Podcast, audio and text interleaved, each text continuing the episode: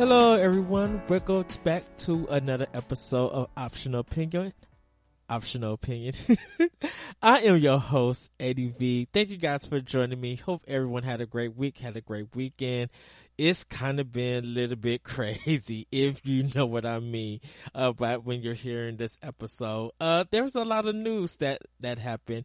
And those who know me on World One One podcast, uh, me and Larry Giver, we will be touching on it, uh, coming soon. So just, we have thoughts and we're going to have a great discussion when we have it. But here on today's episode, it's going to be another kind of somewhat historic, but actually a very opinionated um, topic. Did the Sega Genesis change the 16-bit era? Yes. I, I always wonder because definitely, you know, we always had the console war with Nintendo versus Sega. But I always wondered, you know, when it comes to the 16-bit era, we give a lot of praise to the Super Nintendo and not so much the Sega Genesis, but there's a lot of things that happened throughout the year more on Sega side than Nintendo side. So I kind of wondered if did they change and evolve the industry in a good way, in a bad way? You know, how did they help change the 16-bit era? And pretty much how did they also lead into what we have now in the video game industry? So we're gonna just uh talk about it you know dive in a little bit.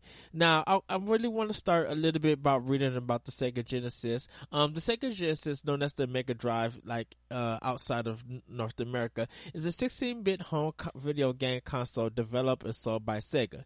The genesis was sega's third console and the successor to the master system. Sega released the console as the Mega Drive in Japan in 1988, followed by North America as the Genesis in 1989. In 1990, the console was distributed as the Mega Drive by Virgin Mastertronic in Europe. Ozisoft in Austria, uh, Australasia, the Tech and Tectoy in Brazil. In South Korea, the systems were distributed by Samsung as the Super Game. It then has the Star Boy and later the Super Aladdin Boy. Designed by an R&D team supervised by Hideki Sato and Masami Ishikawa, the hardware was adapted from Sega, uh, Sega System 16 arcade board, centered on a Motorola 68000 processor as the CPU, a Zilog 7, uh, Z80 as a sound controller, and a video system supporting hardware sprites, tiles, and scrolling. The system plays a library of more than 900 games created by Sega and a wide array of third-party publishers and delivered on ROM-based cartridges. The Genesis was benefited from several add-ons, including a Power Base Converter to play Master System games, as well as multiple first and third-party licensed variations of the console. Sega created two network services to support the Genesis, Sega MegaNet and Sega Channel. In Japan, the Mega Drive did not fare well against its two main competitors, Nintendo's Super Famicom and NEC's PC Engine, which here in America is the TurboGrafx 16 but it achieved considerable success in North America, Brazil, and Europe, contributing to its success where its library of arcade game ports, the popularity of Sega's Sonic the Hedgehog series, several popular sports franchises, and aggressive youth marketing that positioned the system as the cool console for adolescents. The release of the Super Nintendo Entertainment System two years after the Sega Genesis resulted in a fierce battle for market share in the United States and Europe that has been often termed as a console war by journalists and historians. As this contest drew increasing attention to the video game industry among the general public, the Genesis and several of its highest profile games attracted significant legal scrutiny on matters involving reverse engineering and video game violence. Controversy surrounding violent games such as Night Trap and Mortal Kombat led Sega to create the video game rating console, a predecessor to the entertainment software ratings board. We're going to get into that a little, little bit later on. Uh, 30.75 million first party Genesis units were sold worldwide. In addition, Tech Toys sold an estimated 3 million licensed variants in Brazil. Majesco projected it would sell 1.5 million licensed variants of the system in the United States, and much smaller numbers were sold by Samsung South Korea. By mid 2010s, licensed third party Genesis re releases were still being sold by AtGames in North America and Europe. Many games have been re releasing compilations for newer consoles and offer on various downloads for online services. The Genesis was seeded in 1994 by the Sega Saturn. So, um, in Japan, October 29th, 1988. North America, August 14th, 1990, 1989. Korea, August 1990. Uh, Europe, September 1990. And Brazil, September 1st, 1990. Um, it was available for retail from 1988 to 1997. Um, and it is kind of still going at for AtGames, but the original hardware was 1988 to 1997. So it spent nine years on the shelf. Um, it was discontinued in 1997, uh, and in 1999 in North America by Majesco's Entertainment. So, and we're going to get into some of this uh, Sega Channel and uh, the System Raised Words because they really did uh, kind of do something for online gaming and for uh, the ESRB. Uh, but also along with it, they had the Sega CD where you could attach it. Because uh, my brother had the original G- Sega Genesis. They had did a Sega Genesis two, like they kind of remodeled it. Um, and uh, the Sega Genesis, uh, the original one it, you know, it was kind of black. It had a volume system because it had a headphone jack in it. Uh, it had two control ports and the, when the Genesis first came out, it had three buttons, A, B, C. Um, uh, then later on, when Capcom came to, and brought their games to the system, uh, they offered uh, six button controllers, A, B, C, um, and then they had like an X and Y, and then uh, some other buttons along with that. Um, and uh, later on, uh, I think it's X Y Z. I think that was the buttons that they had on. Uh, later on, you will see different kind of controllers and uh, additions to it. Um, they have one of them that's like an octagon, uh, where you were able to do like motion control, like body movements for Street Fighter and stuff, like kick and everything. It didn't work well, but uh, during the 16-bit uh, accessories were a lot. Uh, of course, there was the uh, game Genie that came to the Super Nintendo, and I think Sega Genesis also got the game Genie for it. But uh, if you own a Sega Master System, because it, it, used the same ports like that, you were able to use some of the controllers from the Sega Master System onto your Sega Genesis. It didn't do everything, but it was cool that you could find out that it was being able to be used. Um, now the Sega CD, uh, when you attach it to the regular Genesis, uh, you could put it down on it and, uh, the CD player will be underneath and the CD tray will pop out. You put the CD in and, uh, start it up, started it up that way. Um, later on with the Sega Genesis, uh, with the Sega CD, uh, they had it, had it combined into one where you had the Sega Genesis and then the Sega CD on the side. So it was kind of longer width wise. Um, they also added the 32X, which was a, a, adapter that you plug into the Sega Genesis and you could plug it to the games. It was supposed to make your games look better and run faster, like give them a, a 32-bit kind of stance. Um, it didn't last too long for it, but um, it, you know, it came out close to, almost close to where the Sega Genesis was in this life cycle. Now, when they did say that, you know, you would get the arcade experience, um, you, you did get some little bit of arcade quality because of the 16 bit games, but not too much of the experience. Um, definitely when you bought a Sega Genesis, Alter Beast was a pack-in. If you look at the arcade version of Alter Beast and then you look at the Sega Genesis version, you definitely could see some difference. Um, um, the sprites wasn't bigger. Um, a lot of the uh, characters, how they move, weren't faster like it was in the arcade uh, system.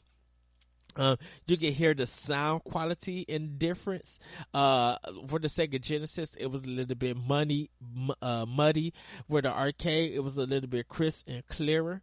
Uh, definitely when you look at Golden Axe and games that way, um, you can you kind of see some of the difference. So, uh, uh, even Moonwalker is is separate. So if you look at the arcade version of Moonwalker, it's a three player uh, on a dyad kind of game, uh, extra game. But if you look at the Sega Genesis version, it's a whole completely different game. It's one player. Uh, Michael Jackson he kicks with sparkles coming out. Uh, you can hold the spin move to uh like throw your hat and hit enemies, or make all your enemies dance along with you. Uh, and then they'll die. Uh, it does take off energy, but every time you still say to the girl, you like, "Thank you, Michael." Uh, you kind of hear that uh voice thing also, it had stages, um, like, uh, stage one, stage two, stage three, and everything.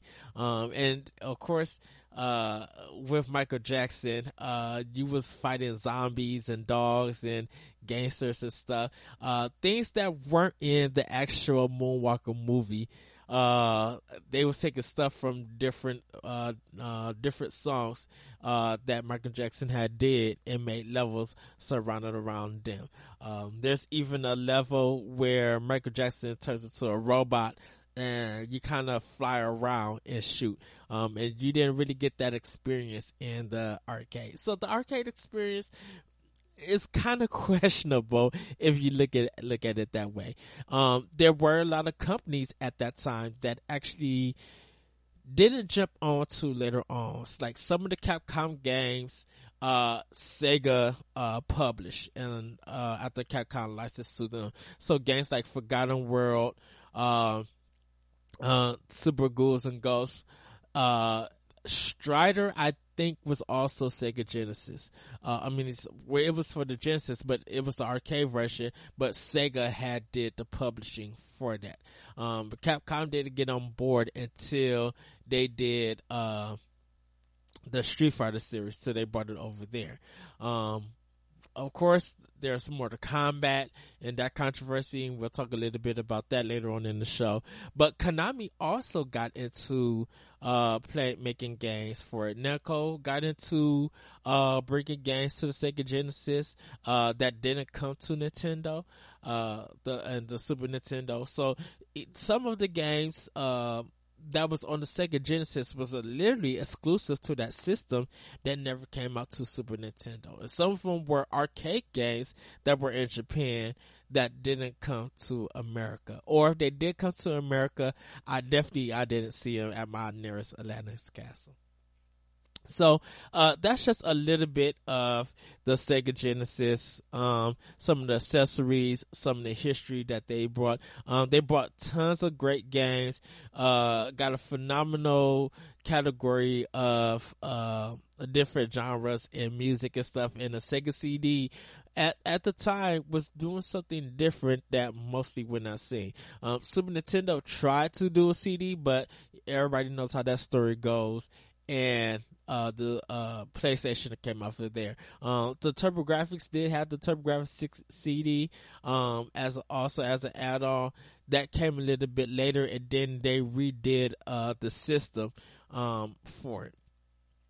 So, uh, but the Sega CD is kind of like well known for some of their games and everything. So, uh, when we come back, we're going to talk about, uh, the war that has started with the Sega CD. I mean, with the Sega Genesis and Super Nintendo. And we be right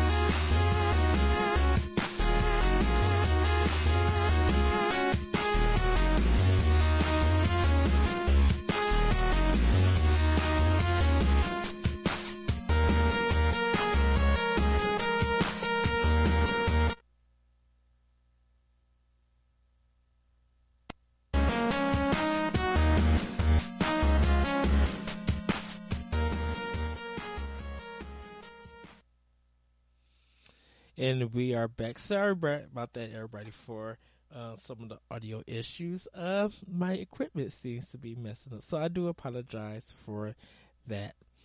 Uh, so we're going to get into our next section, and we're going to actually talk about um how this actually started. Uh, and f- the ter- the transition from 8 bit to 16 bit, um, Sega was the first to jump into it. Um, before uh, Nintendo did, because the uh, NES was still popular and they were making a ton of games for it.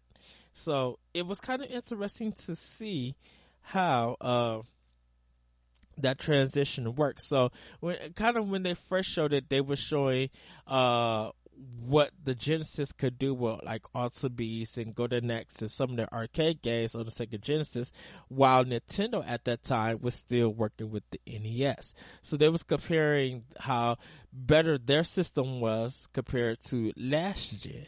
Um, and then the ads and the videos against Nintendo. And some of them you have to see for yourself. Uh, but one of the classic ones is Genesis does when Nintendo. Don't. Um, and later when they got away from that one, they went to Welcome to the Next Level, uh, to market more the Sega CD. Um, when Super Nintendo actually came about, uh, Mortal Kombat was one of the biggest factors to separate uh, Super Nintendo and the Sega Genesis. Uh, because that um, Sega implemented their own video game um, uh, rating system, they was able to get an MA13 for uh, Mortal Kombat, or I think it was MA17. Uh, now the Super Nintendo version had the sweat and blood. It it still had better quality in the sound, but people who wanted the arc, true arcade experience with the blood and the guts and everything, uh, they would pick up the Sega Genesis one, and that one sold more than the than the Nintendo one. Uh, after putting a code in, you will be able to play uh, play that game the way that it was intended in its regular uh, regular form. Now it it was kind of weird because not much of Nintendo attacked Sega during that time, and Nintendo was actually when they got into the 16-bit era, you know, they did Super Mario World, they did, uh, you know, the Play It Loud series. Um, Earthbound, I think had like a meat packaging and, and stuff. Like Nintendo was doing different kind of ads to promote their games and being very creative at that time. Not so much, uh, attacking Sega. Um, but uh, later on, they did have a discussion, Nintendo and Sega, and I will definitely am going to be playing those clips later on in the show. So it, it at, at, first it kind of worked. Um, definitely when I was a kid reading, um, uh, when I was reading uh, Electronic Gaming Monthly, I would see uh, all of these games on the Sega Genesis, and when they said Genesis does what Nintendo don't, um, it was kind of showcasing that you know the Genesis games kind of seemed to be better than the Super Nintendo games. That was the, what they were trying to showcase. And when I looked at it, I was just like, well, not really, because there were still Nintendo games that kids were buying and playing. And with some of the Sega Genesis games, like they, the early ones, they were, they were good and they were fine. And the system really didn't pick up. It's almost to Sonic the Hedgehog, and even NBA Live and Madden um, they were fine, but they still didn't, you know, really resonate with a lot of gamers. Uh, Joe Montana did good for the Sega Genesis because that was supposed to be Madden, and it played actually better than Joe Montana football. It was a little bit smoother and easier to go uh, and play those games. Uh, once the Super Nintendo and Sega Genesis got onto a level of kind of being equals and in a sense, uh, the ads for the Sega Genesis kind of went away. Um, and even with them drop, dropping prices and stuff, it, it, was kind of weird to see, uh, see these things kind of happen and stuff. And so those campaigns for the Sega Genesis really didn't last long. They worked for a little bit, but definitely with me having a brother uh, who kind of was for the sports games and everything, he played a lot of Sega Genesis. And because I was a, a Nintendo fan and still am, I owned the Super Nintendo and, you know, actually jumping outside of the Nintendo world had a TurboGrafx. So it was kind of good to see that I was able as a gamer to play everything what I would have for Super Nintendo would be different than what my brother had for the Sega Genesis. Now, I will admit, me and my brother sometimes put our money together to buy Sega Genesis games. We did do that. And my mom, she would give me my Super Nintendo games. Uh, later on, when I got older and got some money, some of the Sega Genesis games was twenty dollars. So I would go and buy some of those that never came to the Super Nintendo. Like you know, uh, Aeroflash is a big major game that I brought um, with my birthday money because I was playing the Sega Genesis and the Super Nintendo. And my brother kind of moved away from video games uh, for a bit. Like he skipped the Saturn but got a Dreamcast. Um, for me, since I had best, the best of both worlds, um, you know, I would be able to buy games for the Sega Genesis, uh, whatever my brother asks, and that would be mostly sports.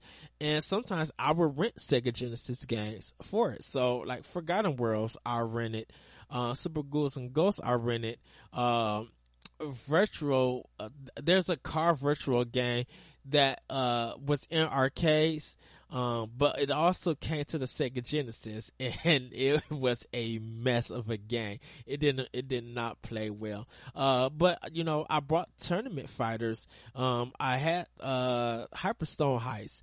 Um, and those game, those Konami games that came to the Sega Genesis and Sega CD, like Snatcher, uh, they were good on the Sega Genesis. None of those actually touched the Super Nintendo. Now, Super Nintendo did have its own version of Tournament Fighters. It was better than the Sega Genesis version. Uh, Turtles in Time, better than Hyperstone Heist. But the attention of playing them were kind of almost the same. They just were a little better on the Super Nintendo. Uh, also, Rocket Knight Adventures, which was another Konami game, came to uh, the Sega Genesis. Super Nintendo never got to it. Now, when Sparkster came out, uh, which is part two of Rocket Knight Adventures, that came out for both systems. And I remember playing Rocket Knight Adventures on that system. Uh, KB Toy Store was uh, kind of a lifesaver to me because they were getting rid of a lot of their games that weren't selling. So you could get some games for 10 to 20 bucks. And I would be, when I had money uh, that my dad would give me or birthday money, I would go to KB Toy Store and I would buy those games. Um, now, when it came to Welcome to the Next Level, um, for the Sega CD, it was a black man talking to mostly these white boys, uh, who kind of was like, uh, huh, the, was acting kind of dumb. And to, to showcase that, you know, to experience a game stuff, this is gonna blow your mind. And definitely with a lot of video game ads, it was all done for boys and probably some adult men and stuff and teenagers. Uh, there was never women in it, and that's even for the Super Nintendo. Uh, like a lot of people who did these ads back in the nineties were catered to uh were catered to boys. So when we see Mortal Kombat and stuff, you will see a lot of guys running, um, and a lot of teens and stuff running, uh, and and a lot of that didn't change. I think a little bit later on until uh, games started catering to everybody. So during the console wars with Sega with uh, Sega Genesis and Super Nintendo, the ads were you know which fanboy will sh- will show their love to that system. And they would show ads showing that their system was better because they had better games, or the ads were were very creative and uh, you know just showing that you know, Genesis couldn't do what Nintendo Nintendo did, and Nintendo couldn't do what the Sega Genesis did. Which, in reality, the Super Nintendo was able to do more than the Sega Genesis. Definitely with the sound, uh, definitely with the processing. Um, you know, we got Star Fox, we got Donkey Kong Country, Killer Instinct, uh, Mortal Kombat 2. Um, after the ratings, uh, ESRB came about and came together, Mortal Kombat 2 sold better on Super Nintendo than the Sega Genesis. Uh, because the sound was crispier, uh, it looked better, and it was kind of like, you know, the Super Nintendo, definitely with having Square Enix on the side or SquareSoft at that time on the side and Enix over over Sega Genesis not having a big major role playing uh company for them? Because like working i think working the design designs didn't come to the sega saturn. They might have i think they did lunar on the sega genesis so working design might have been there but working design kind of didn't last long uh compared to what um the super nintendo had with squaresoft and um enix at that time. And definitely you had earthbound uh versus like Phantasy Star. And as as hard as it, it is to say, as good, as good as Phantasy Star 2, 3, and 4 was, Final Fantasy 3, uh, uh, Chrono Trigger, Secret of Mana, uh, The Legend of Zelda, Super Nintendo had more to offer in the RPG uh, RPG realm. And when you look at the acts and some of the commercials, you definitely could see the difference between both of them. Now, I'm not including Game Gear in the, this discussion because I kind of want to keep it 16 bit um, at at this. So uh, the the ads against Nintendo they worked for a little bit, but not too much, not for not too long. Uh, Genesis does what Nintendo don't that worked. That was a catchphrase. It it it worked for a little bit, but not too long. Working to the next level was fine, but people really didn't support the Sega CD because not even though it was a great add-on for those, there wasn't a lot of great games for it. And though Mortal Kombat did sell well on the Sega Genesis, Mortal Kombat 2 sold even more uh, when it came to the Super Nintendo because that one was very closer to uh, the arcade version. Now, with this section, I'm going to be playing some of the Sega Genesis commercials, and uh, if you guys want to check them out, you can check it out on YouTube. There, there's a compilation. But for this one, I am going to be playing some uh, for you guys, and then we're going to get into the next section, which is a mascot mayhem or marvelous mishap. When I come back.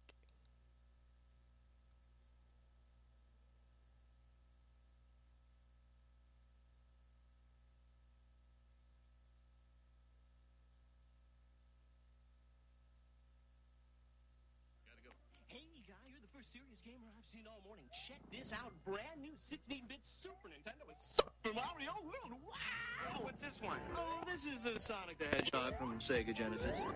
Look at these radical colors, huh? Wow, Sonic's fast, too. No, over here. I like Genesis, and it costs a lot less. Wait, kid, that game I'll there. take Sonic and Genesis. I knew that. Sonic the Hedgehog. More action, more speed. Sega Genesis. It's a whole lot more for less. Real web-slinging action. New Streets of Rage. You control 40 incredible moves. like nothing ever before. Genesis is so much more. Sega Genesis gives you more real villains, hot graphics, and killer two-player action. Genesis, It's a whole lot more. Genesis, gotta get Genesis. Danita Stokes, president of HAG. It's bad enough that Sega Genesis has the most 16-bit games, but this new Sonic the Hedgehog, oh, he really ducked my doilies. They say he's incredibly fast. Well, what's the hurry, mister? Hmm? And about his attitude. Smarty pants! Why can't it be more like that nice boy Mario? Oh! Little brat! Sonic the Hedgehog. Now included when you buy a Genesis system.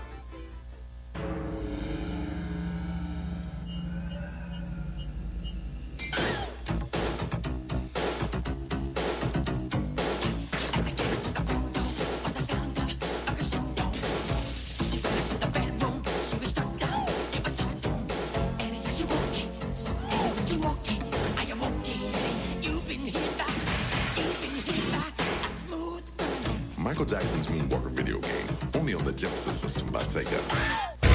첨단 16빅 슈퍼 게임보이 탄생. 게임의 세계가 달라진다. 신나는 입체 방향 생생한 입체 사운드 슈퍼 게임보이.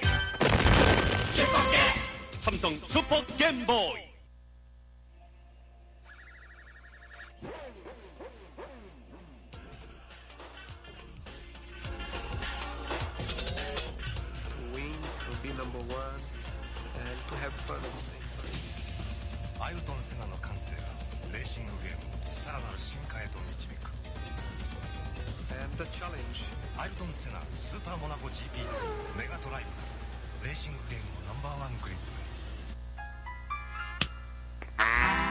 Young Bobby Engels has a problem.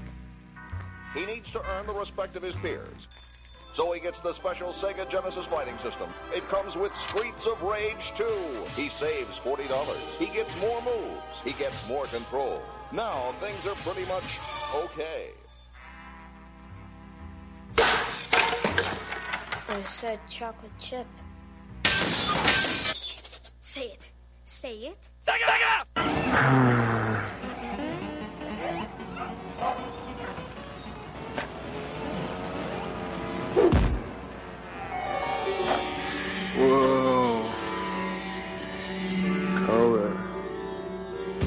There's an easier way to get color. Get a Game Gear, the full color portable with over 150 games, like the new Ecco, Mortal 2, and Sonic Triple Trouble. It swept the country like a plague. Thousands of helpless teenagers trapped in a dull, drab world of colorless video games. But there is hope. Color? Introducing Game Gear from Sega. The full color portable video game system that separates the men from the boys. Game Gear from Sega.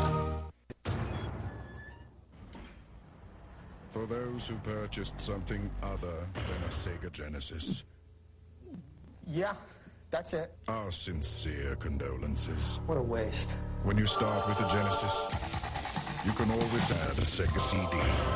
And new Genesis 32X. Everything else is cold and stiff. Burial or cremation?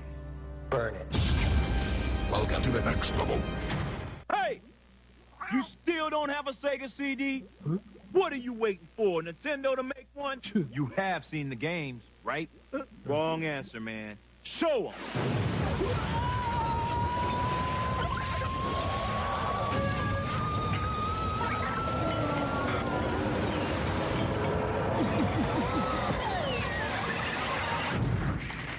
Want to see more?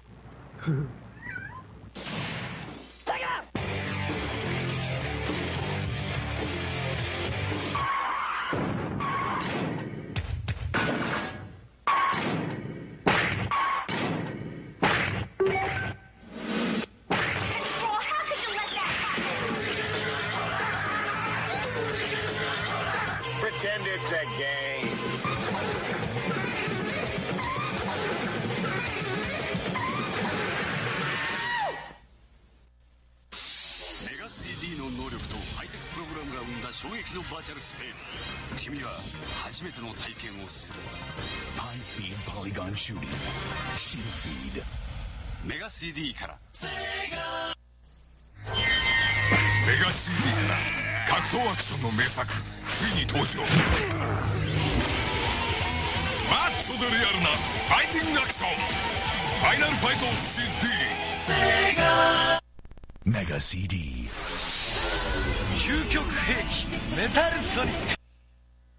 最速にして最強のライバル出現がソニックを熱く過激にする過去へ未来へ超音速アクションは時空をも超えた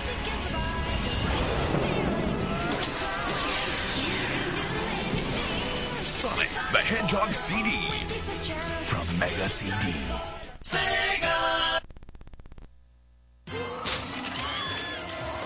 Hey, do you really have to watch the rest of this stupid movie to see how it's gonna end?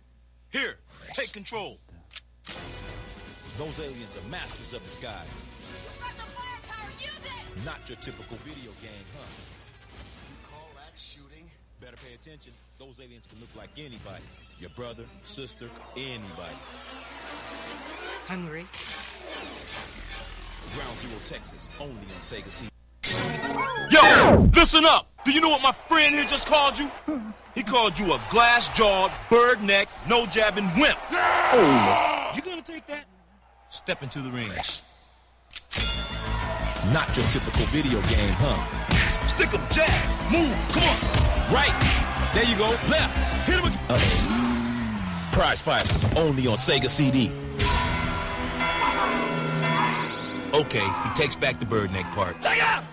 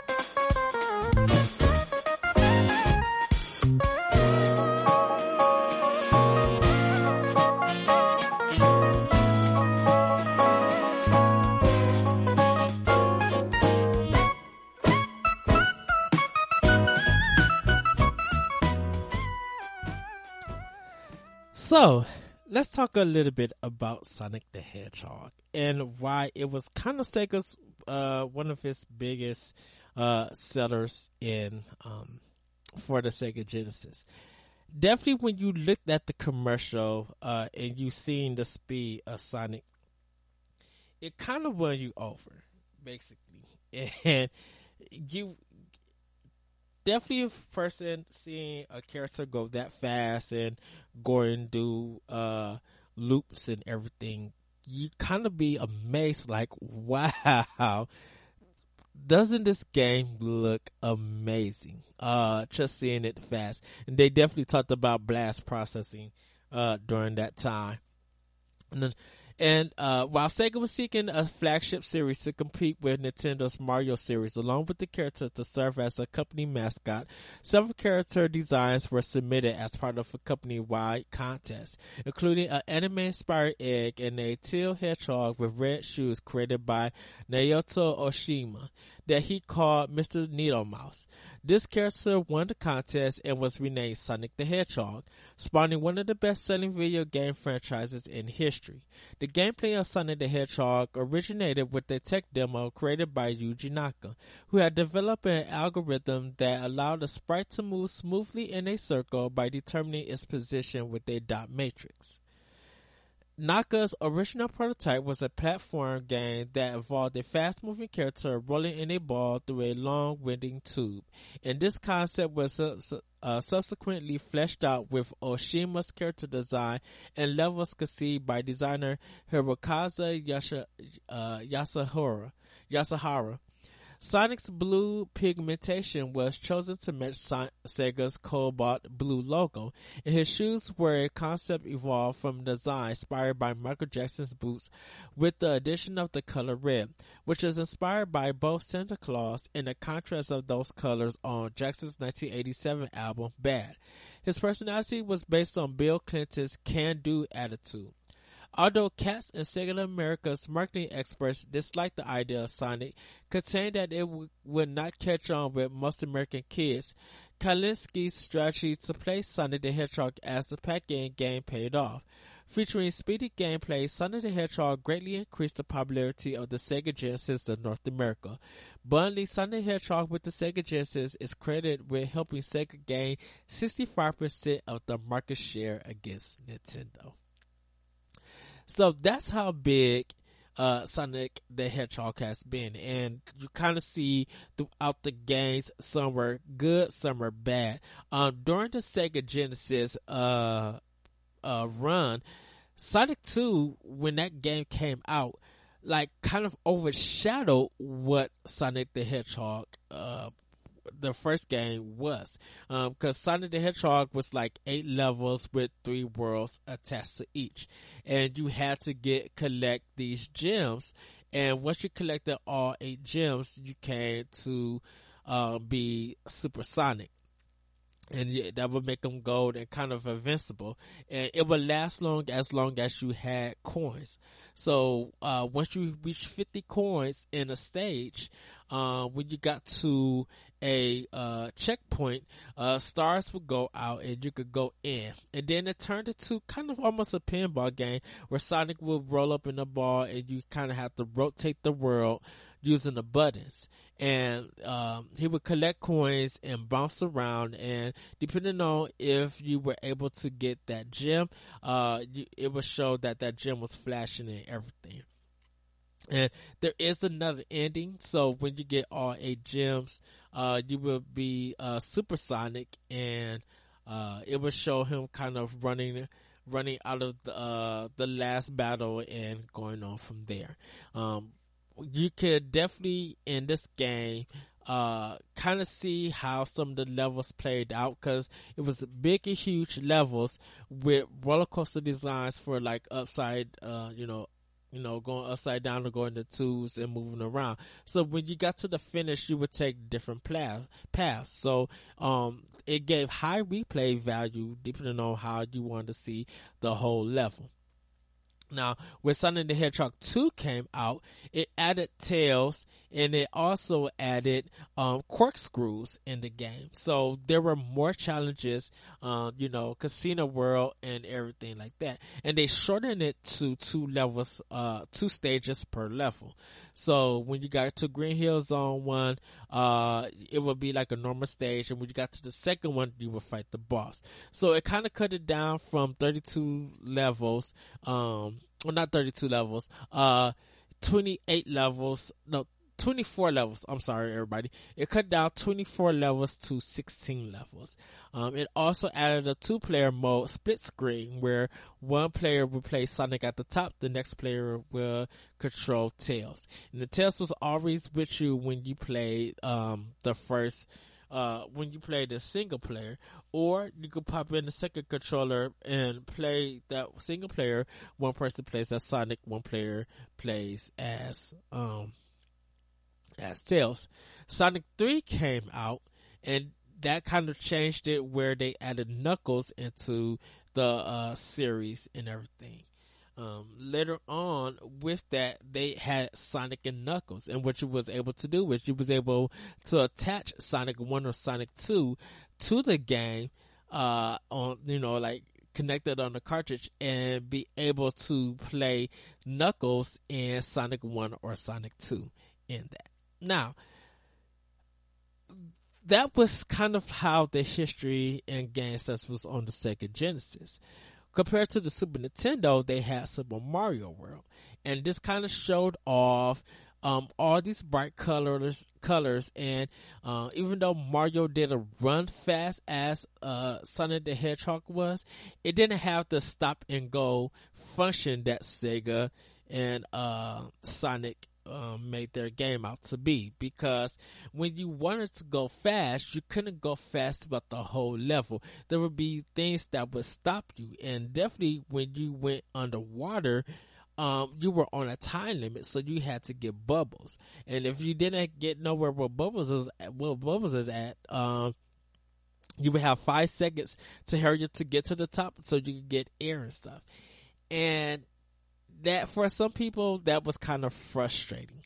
Um, but with Super Mario World, you got invited to Yoshi. Um, you got uh, uh, you got to see all these different powers that Mario has. So not only did he just have the fire power and um, had the mushroom, he got the feather, which allowed Mario to run jump in the air and fly with his cape. Now, uh, compared to what Super Mario Brothers 3 was, where you got the Tanuki suit, you know, you could run and like jump in the air and fly a little bit, but you will always come down. With the cape, you were able to dip in and out and go up and down with the cape, or you could dive bomb with there. Um, they added secrets where you will be able to uh, get different color blocks, and if you got the yellow block, it will give you um, the mushroom. If you got the green block, it would give you the feather. The blue and pink blocks, they didn't really do nothing. So even if you try to hit them or anything, they would give you nothing.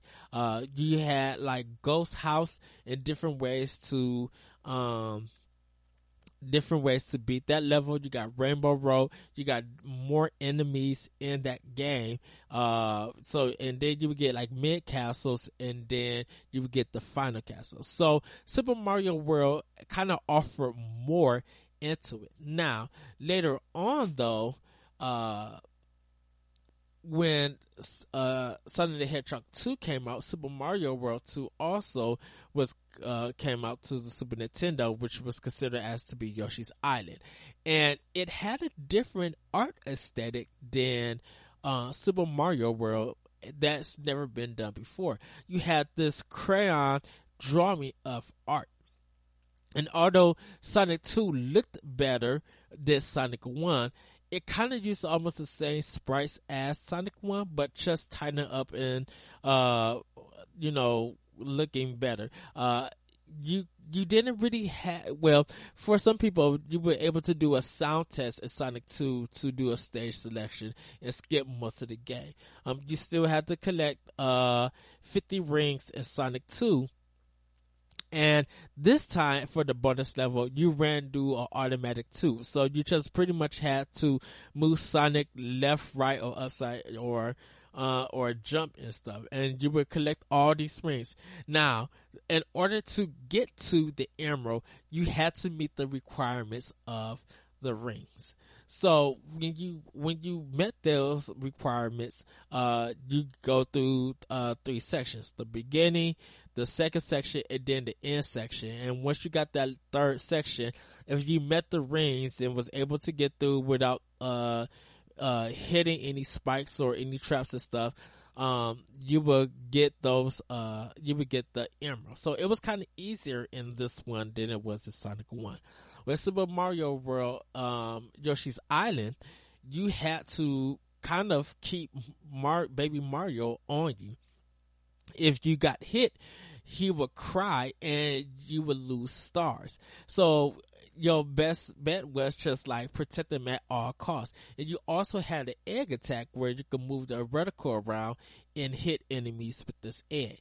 And one of the great things uh, between these two games is that level design was really important. Sega Genesis had some great level design and Sonic 2 proved that. Definitely with Casino World. Um, Yoshi Islands uh, did that with its creative art style and definitely with this bosses um, in it. And so when you fought a lot of the bosses um, and some of the level design in that game, you was kind of like, wow, this looks good. So uh, that's why when I do reviews and everything, that's how I got Yoshi coins. Definitely for Super Mario World. It's just like you get five Yoshi coins and you get one up. Um, and when you get like, uh, 20 stars or you get like over the stars that you need to collect to say Mario uh, or to keep Mario because if you get hit these the star countdown goes down. Uh, you were able to get through the world a little bit easier um, in it. So uh, when it came to like speed and stuff Sonic 1 and Sonic 2, even though they had that as the selling point, you still didn't get enough speed in that game. And so when you even hit one of the uh one of the springs and stuff, it will make you run to a level and go through fast. But then at times it would stop the momentum and everybody wanted speed in their game. So even though Sonic the in the game went fast, it didn't go um quicker uh like it should have. And I, I, I love Sonic 2 and I love uh Yoshi's Island. Um I feel like both games are equal in that sense.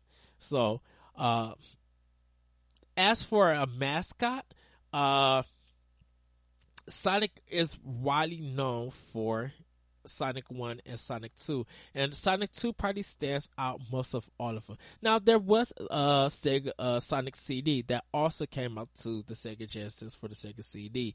And it had animations and it had a weird time mechanic to it. And I did play it like later on in life and I did not like that game. I did not like the design. Music is great. Sounds crisp and clearer. And Sonic 2 is probably one of Sega's second best soundtracks for the Sega Genesis. Streets of Rage 2 takes that top spot for me.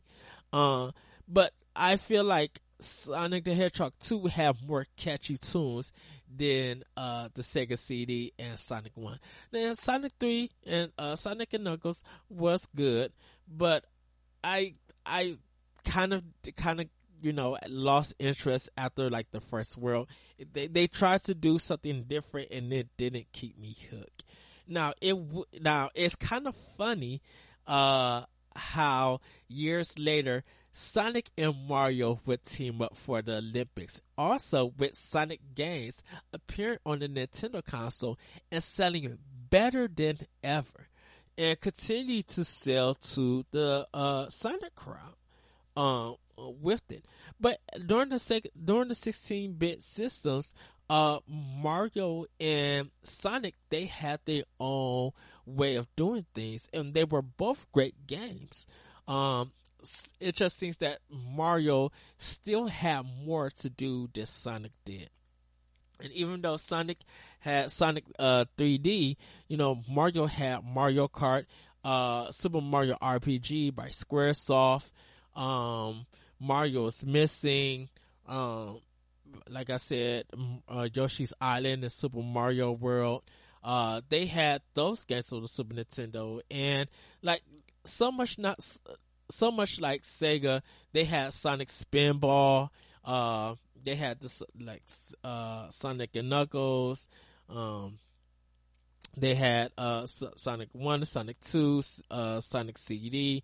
Uh, and most of the other Sonic games came out for Saturn and for Dreamcast later on. Same as the Mario series, uh, Super Mario World 64 or Super Mario 64, and then later on, uh, Super Mario Sunshine for GameCube and everything about that.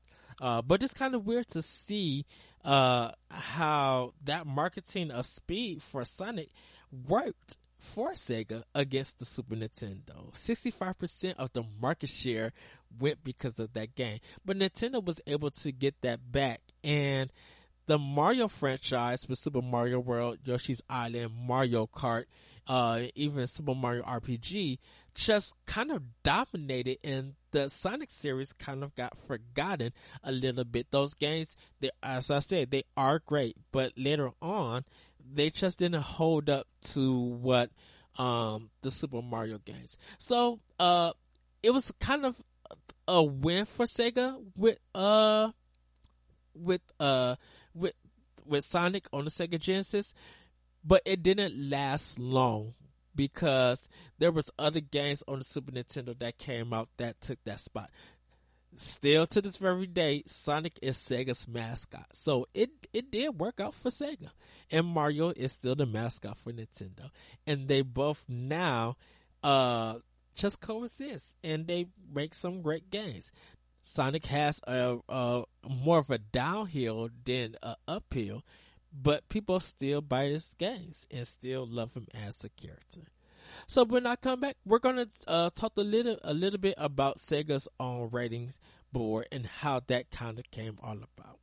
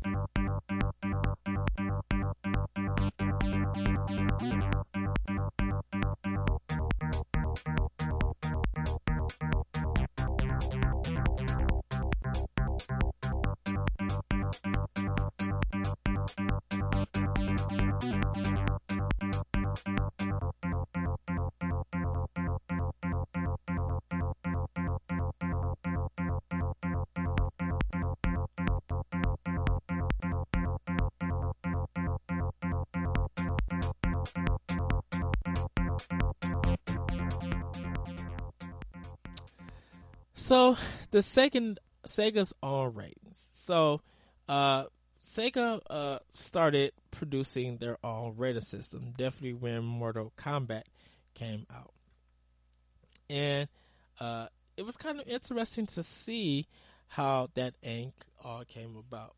Um, they developed their own rating system uh, because games were getting a little bit more mature and having a little bit more violent content. Um, it ended up having a video game rating council in Sega's own uh, company, and they designed uh, GA for general audience, MA thirteen that's kind of for teens, and MA seventeen.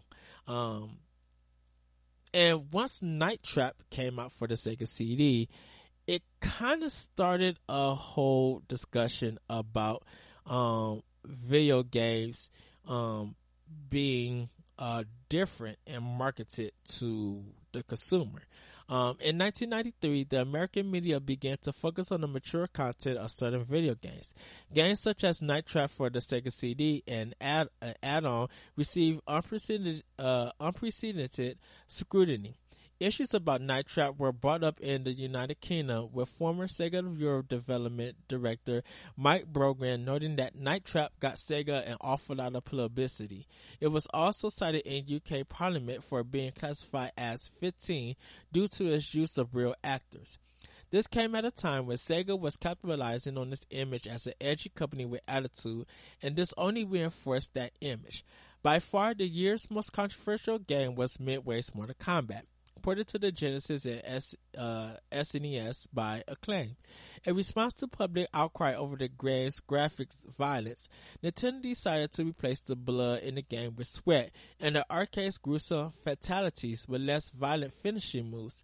Sega took a different approach, instituting America's first video game rating, ratings board the Video Game Rating Board VRC for all of its current systems.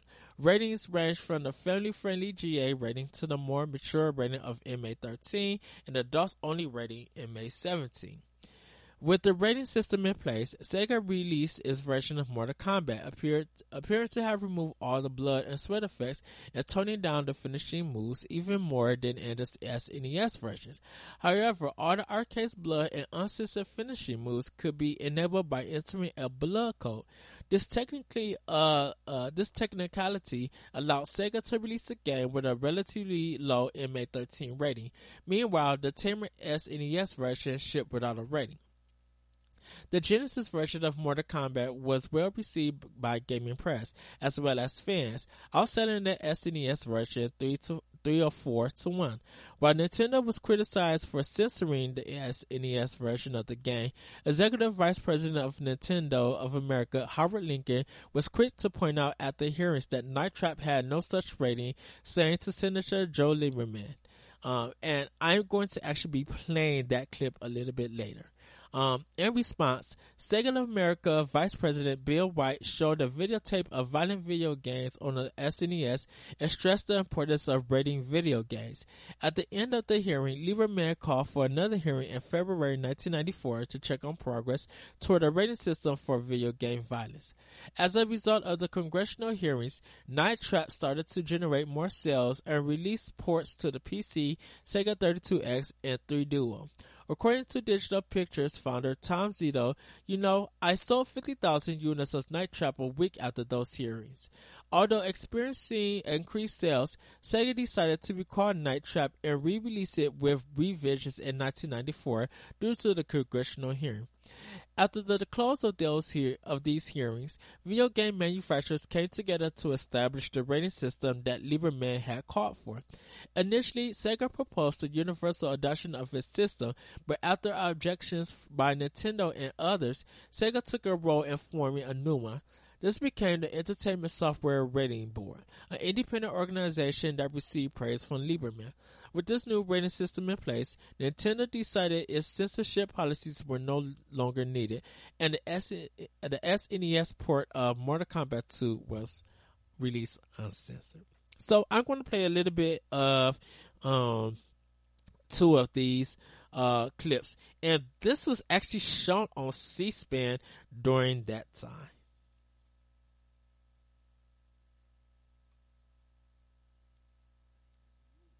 Expand your business and uh, move into the adult market and uh, create product for the adult market only and sell it in your stores. Adults come to buy it. You have any way of guaranteeing the American people that their children aren't going to see it? No. Mr. White? No, we don't, Senator. All we can do is work with the mechanisms that are uh, available to us, and that's what we want to do through this industry-wide coalition. And that's why we're so pleased to see the VSDA here. So that, so that there's no there's no way in which we can feel comfortable that the kind of material that some of us might think doesn't belong on the market at all isn't in fact going to get on the market and then be viewed by by children. Well, Is- Senator is that- Kohl, it's, right? it's similar to the motion picture. Yes, it is. Yes, it is. I, I, And- and I understand. I understand what you're saying. Yes. I just want to clarify so everybody understands where this all leads. There's an interesting difference between Sega and Nintendo in this matter in that we have moved ahead with CD technology using a CD-ROM player as an interactive entertainment device. We have Sega CD on the market. We've had it in the market since November of 1992. Nintendo does not have a CD-ROM device. They continue to focus their marketing efforts against children. We have recognized that the interactive entertainment market is far larger than just a children's market. The demographics of our Sega CD player, which are 60% adults, suggests that that is the fact. And we would like to see a rating system that will allow us to develop games for that broad array of players, but give the consumer the information necessary to make an appropriate decision for his or her family. All right. Do you want to say something, Mr. Lincoln? Well, I I didn't realize that the hearing was uh, uh, focused on market share. I thought we were talking about regulation of violence, but my uh, my colleague must think differently. Let me say this: the the biggest problem we have here is in, in a rating system is try to figure out some way of enforcing it. And and, and you, uh, Senator Kohl, as a, a former retailer, uh, I think understand that as as well as I do, being a businessman. If we simply put these ratings, this game is violent, on this packaging, however we do it, and we don't have the cooperation of retailers, if we don't have some enforcement mechanism, my own personal view is that that really may be a step backward, and we may really only be encouraging people to make more violent games. Certainly, the industry is moving into different uh, territory with new technology. Uh, Nintendo, for example, is going to be coming out with a 64-bit system in the future. But the, the point of that is that graphics uh, are, are going to become uh, uh, much better. Uh, and my sense is that unless we can get everybody in this business, not just the video game companies, but the retailers and the government, involved in putting a stop to the kind of things that you're seeing in Night Trap, we're really deceiving ourselves that we're going to keep this, this kind of violence out of the hands of children. I,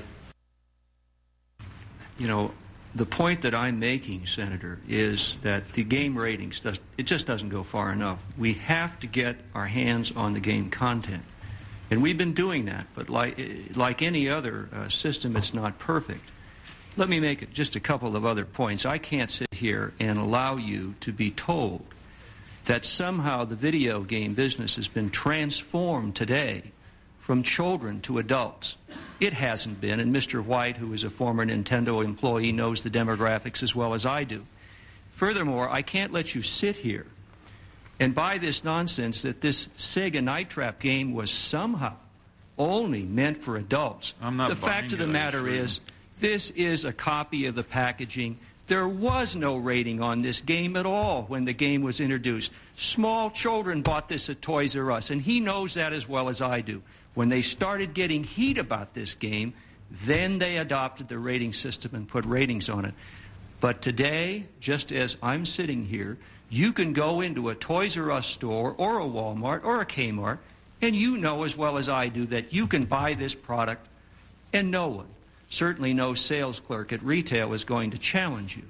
So the point I'm getting at is putting these ratings on, if that's as far as we're going to go, isn't going to get us anywhere. We've got to get further into this.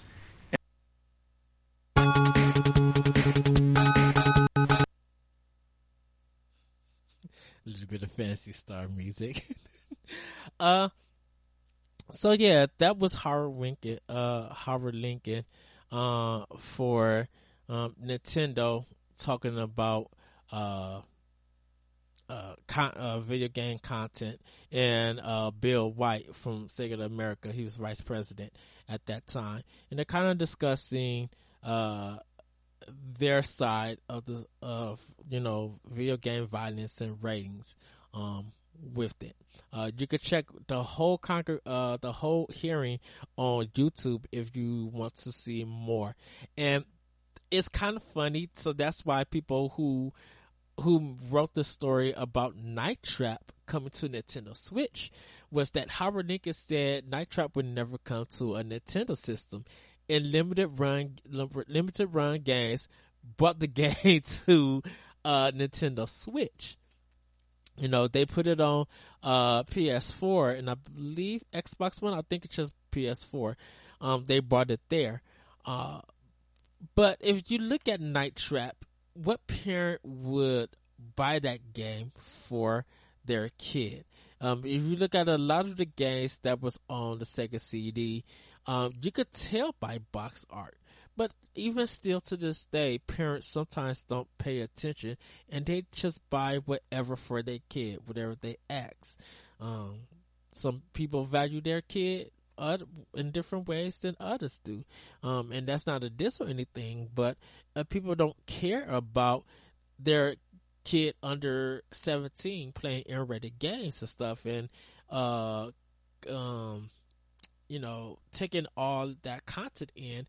They, they sometimes don't care, uh, they're so, they sometimes don't care that that material is going to have any effect on that kid's viewpoint about things. Because uh, different kids take stuff uh, takes fant- fantasy in a different realm in a different light. You know some of them take it serious some some of them take it know that this is not real um that this is just for fun. Um and there are some people who do value their kids' education and how they view the world, and so they will do some parenting and be like, "You're not ready to experience this because we feel like mentally and physically you're not ready to handle this content." It's not saying that you know you shouldn't play at this time. They just probably think that there are things in in this game that you won't understand um, that you might have questions and stuff.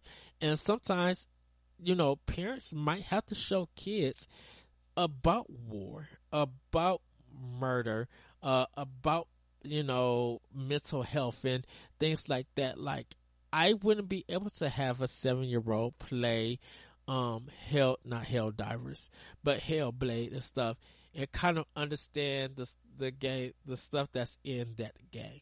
You know, I kind of would probably protect my kid and be like, "Hey, this is why Mario is important because of platforming and how how jumping in games kind of is important to the industry and to video games in general and stuff like that."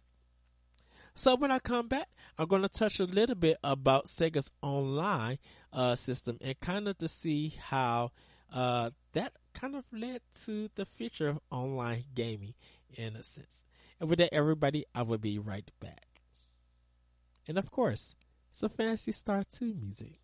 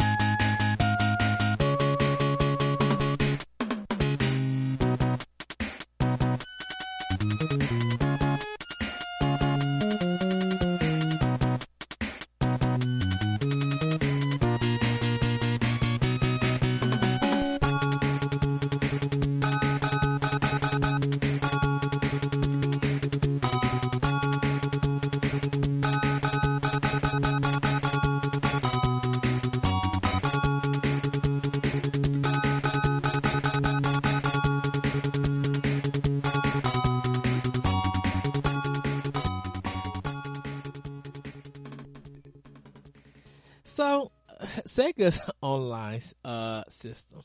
Um, for America, it was called the Sega Channel, and uh, this one, I had just learned some new things and couldn't believe.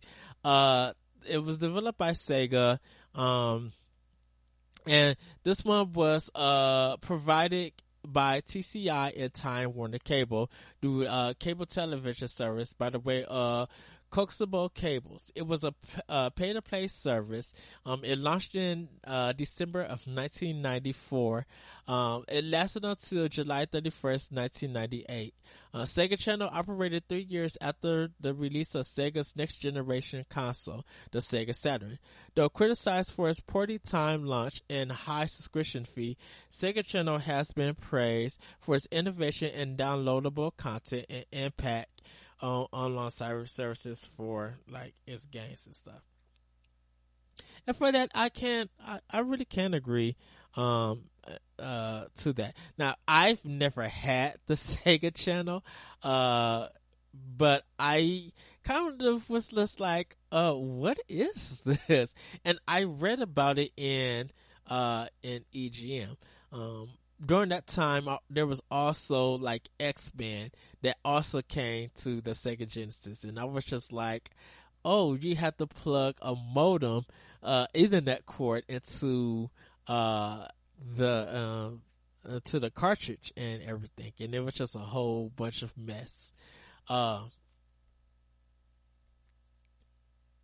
it uh it had a fifteen dollar a month fee with a twenty five dollar twenty five dollar twenty-five dollar activation fee. So the activation fee was actually more than the service fee. Uh, so you were spending forty dollars a month for this. Uh, one of the games that was exclusive to it was Mega Man: The Willy Wars. Um, it was a remake of Mega Man one to three for the Super Nintendo, not for the Super Nintendo, for the Nintendo. Um, you was only able to play that for on the second channel. Now you were able to download these games to the system, and then once you cut it off, uh, the download would erase for it. Uh, kind of looking kind of looking back on this uh, the sega channel had over 250,000 subscribers but by 1997 the number of subscribers had dropped to 230,000 two years after nakayama made the decision to shift focus from the genesis to the saturn though sega looked at options to bring the service to pc the service was eventually discontinued on like i said july 31st 1998 um, the Sega Channel expanded to Canada in late 1995 with approximately a $19 monthly fee for Canada. During the planning stage of the service, Sega looked to capitalize on the rental market, which had seen some success with the Sega CD being rented through Blockbuster Incorporated. It was looking to base the service offerings of games to demos to help sell more cartridges. Uh, so, um, it had 21 cable companies, uh, sign up to carry the service and like for me and my brother, we didn't get into it.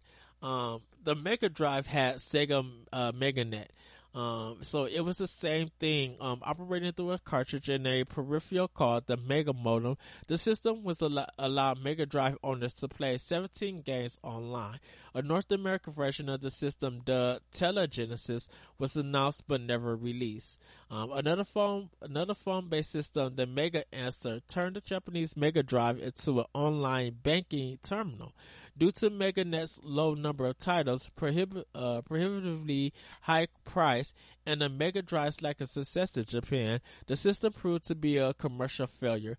By 1992, the Mega Modem peripheral could be found in bargain bins at a reduced price, and a remodeled version of the console released in 1993 removed the EXT9 pin port altogether, preventing the newer models from being connected to the MegaNet service.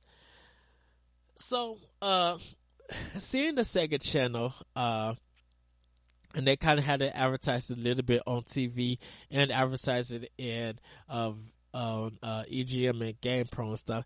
I kind of didn't see a lot of people talk about it. And compared to how many systems that was out from there, um, I didn't hear any kind of reports on how it actually was in use. Like there was no video of it and you kind of didn't hear a lot of kids talk about they had this service. So I, even though it did well for like with 270,000, that might seem low. You kind of could see how online gaming evolved from that where now we have broadband um, and we have wireless and we don't really have to worry about uh, connecting online to connect with friends to play games everywhere. It was kind of kind of cool to see that you know from Sega Channel you had demos of games and you had other games that you wanted to download um, exclusively to your Sega Genesis that you were kind of like, you know what, I'll download this game and I'll play it in full. And they offered that on the Sega Genesis. And I thought that was completely cool during the Sega, uh, during the Sega channel. So that's it pretty much for the Sega channel. And when I come back, we're to get to the last section by just looking back over everything and how this may or may not have changed the 16-bit era. And I will be right back.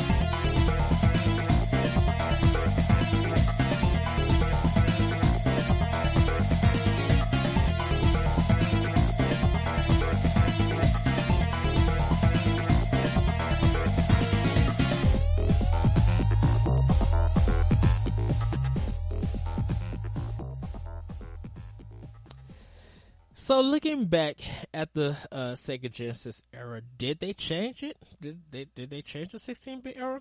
In a way, yes, they did. Uh, you kind of did get that 16-bit arcade experience. Uh, with some of the games, even though they were like ported, uh, the idea of it was ported from the arcade. Some of the sound wasn't there, but you know, some of the design was there and it kind of almost followed to the T the arcade game. Some color stuff was missing, um, but you know, it was something that if you really wanted that true arcade gaming experience for when a game was ported to from the arcade to consoles, the Sega Genesis kind of did it. You know, they they brought that realism and that feel to the system. Uh, they had CD-ROMs with with the Sega CD, and you kind of see now that gaming, uh, definitely with PlayStation and with Xbox, they stuck to CD. Nintendo jumped to, to CD for three whole systems, uh, before they went back to cartridge. Uh, online gaming is a big, uh, thing now. Um, it wasn't big in the, back in the Sega Genesis days, but it kind of, uh, it led to what it is now in a sense, you know. So uh, we got to get that first taste of online gaming uh, back in the nineties. Um, and when it comes to mascots, you kind of got to look like how powerful Nintendo mascot is, and what happens when a rival mascot or a system does have a mascot uh, how strong that could sell systems. You know, Mario for Nintendo, Sonic for Sega, um, Master Chief for Microsoft. At one point, at one point, it was Crash Bandicoot, and some people can still say it's Crash Bandicoot from Sony. Now, in a sense, it's kind of changed, um, for but you know, because Naughty Dog and Insomniac games, like with Ratchet and Clank and stuff, even though the Ratchet and Clank games, uh, kind of belong to Insomnia, uh, at one point in time, it was Jak and Daxter, or it was, um, it was uh, it was Ratchet and Clank. Uh, they kind of changed it up. Now, when people think of Sony, they think of like Nathan Drake from the Uncharted series or uh, the Last of Us games and stuff and stuff like that. Um, so you know, Sony at one point in time when they began with the PlayStation, it was Crash Bandicoot. They had like this purple uh, kind of uh, monster and stuff, but it was just like uh okay, I I could see it uh, as that being the face, but like actual animal was Crash Bandicoot. Um, uh, when challenges for ads were going on, you kind of could see that Nintendo still was being made fun of. Um, and you could still see how people would try to challenge Nintendo that their games are better on their platform or their game was just better overall consider to the quality of games that was on a Nintendo platform. Yes, Crash Bandicoot made fun of Nintendo. Sony, Sony did that. Uh, not so much Microsoft did that, but you could see like in a game like Blur, they tried to make fun of Mario Kart. Well, let's see how, well, Blur didn't really last long. It was a it was an okay game for those who play it, but look at the sales numbers and what Mario Kart has evolved into. Um, so kind of ad challenges and everything. Um, it's not so much nowadays, but it kind of showed that if you are a company that went against Nintendo, it might do you a little bit justice, but it was never going to last long. Um, because Nintendo games just have that power of standing out more than what that ad was trying to do. Um, and then last but not least, we got a ratings board. You know, we went to the video game rating council to the ESRB, where now that games are rated and the policies of getting your game rated, even with some indies, uh, getting their games rated. So when they come, come out, they have a rating to let you know that this game is, is required or is recommended for these type of players of this age. So the Sega Genesis really did change the 16-bit era.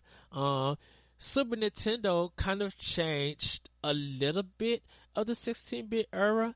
uh, with some of its games and everything. Definitely with sound and having also a, a arcade experience and giving you different genres and goofiness and wackiness from Japan. But the Sega Genesis, you know, did a lot for the industry for what we have now. You know, like I said, 16 bit, like arcade gaming, CD ROMs, online gaming, mascot and ad challenges, and the random board. All of that stuff happened on the Sega Genesis. So yes, it did change the 16-bit era. Um, for the better, I should say. You know, we were always going to get to a point where this video game industry was going to evolve, going from a kid to a teenager to adult. And we kind of got to thank the Sega Genesis. So thank you, Sega, and thank you to the Sega Genesis for all you've done. You had some ups and downs. in your great system, great console. Your games still sell well, um, and compilations and stuff, and people finally remember remember them. And and you know what? Hey, you still got one of the best games that has one of the best soundtracks of all time. One of them, which is uh to me, Streets of Rage 2. You know, Nintendo or no other company was has ever been able to bring house music to video games. Now we got like the Q games and uh Mizuguchi um uh, making house music for his games, like you know Tetris Effect and Meteoros, uh, you know, in the Lumines series, and even uh, just you know he's so music heavy based. You know, Streets of Rage Two was just like a fighting, uh, beat 'em up game with a house uh, and trance and, you know, dancing and even when it's a slow tempo, it's, it's such a good funk and groove and stuff. You know, you only found that on the Sega Genesis, where Super Nintendo had more of this fun and whimsical sound, but they also had at times a classical and very orchestrated 16-bit sound at times. You look at ActRaiser and Secret of Mana, those are two good examples and everything. So, um, congratulations to, uh, to Sega for introducing that to us. So when I come back, I'm going to do just a quick few plugs. Um, I know that I mentioned that I'm going to get into full plugs, um, but I have to make my new plug sheet. I've been getting more plugs for different shows and everything, so I'm getting ready to make uh to get that all set. So, with everybody, we will be right back.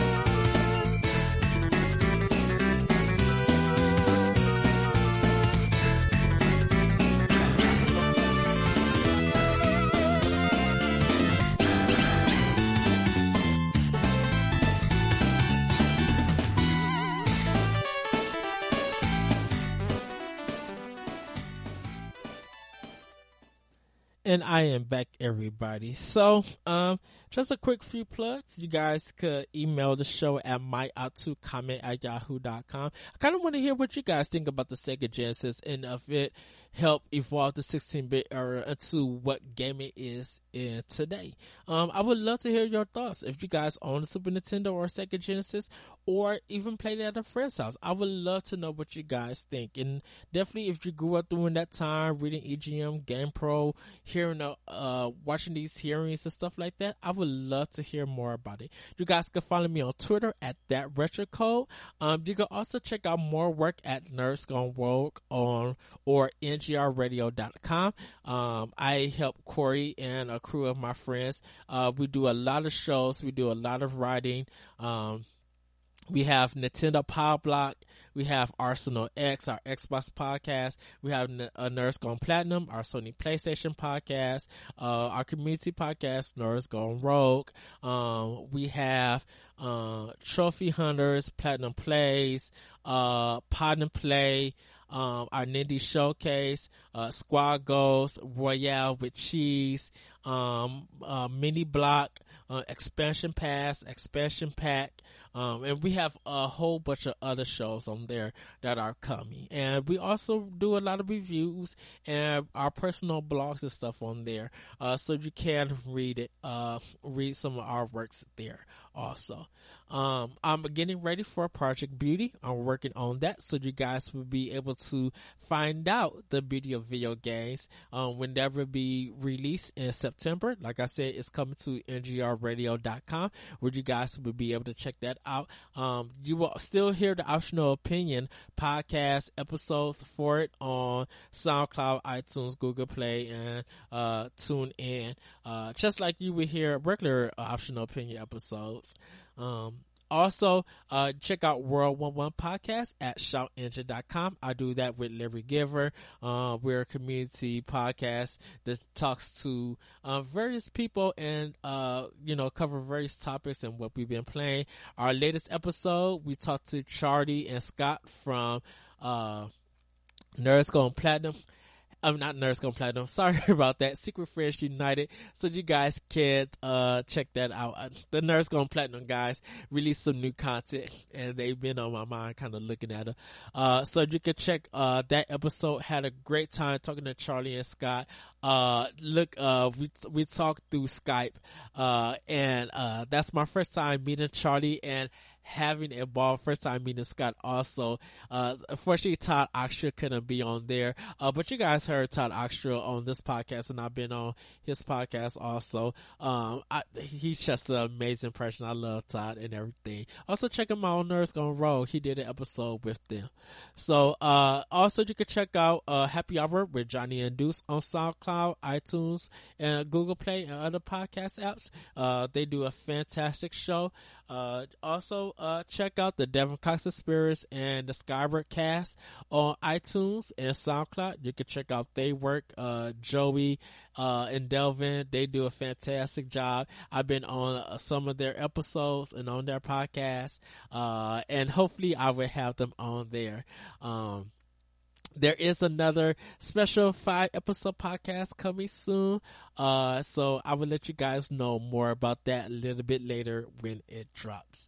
Um, also check out, uh, uh, Sean Caprice be the game games cast. You can check out his stuff.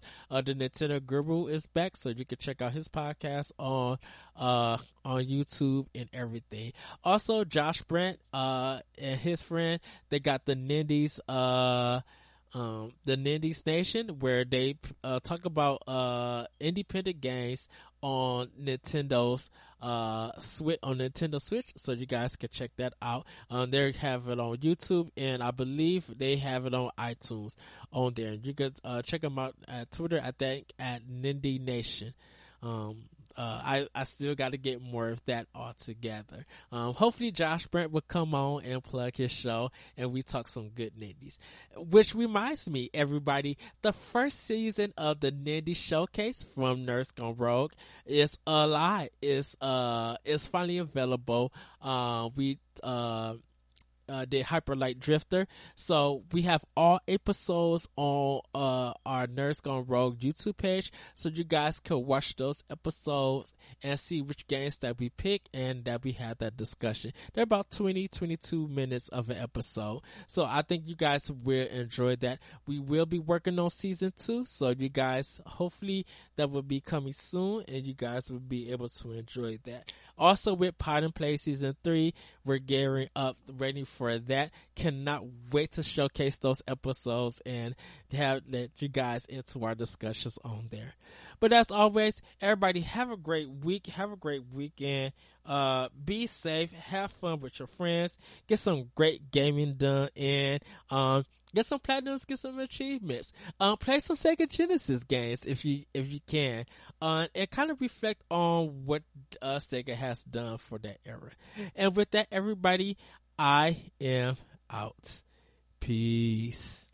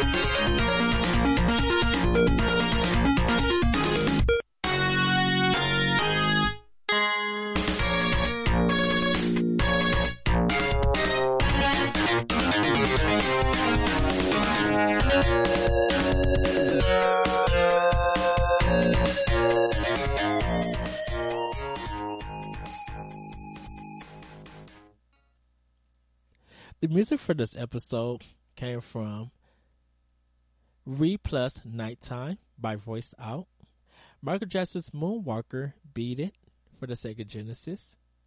There were Sega commercials from 1991 to 1993 by TL84.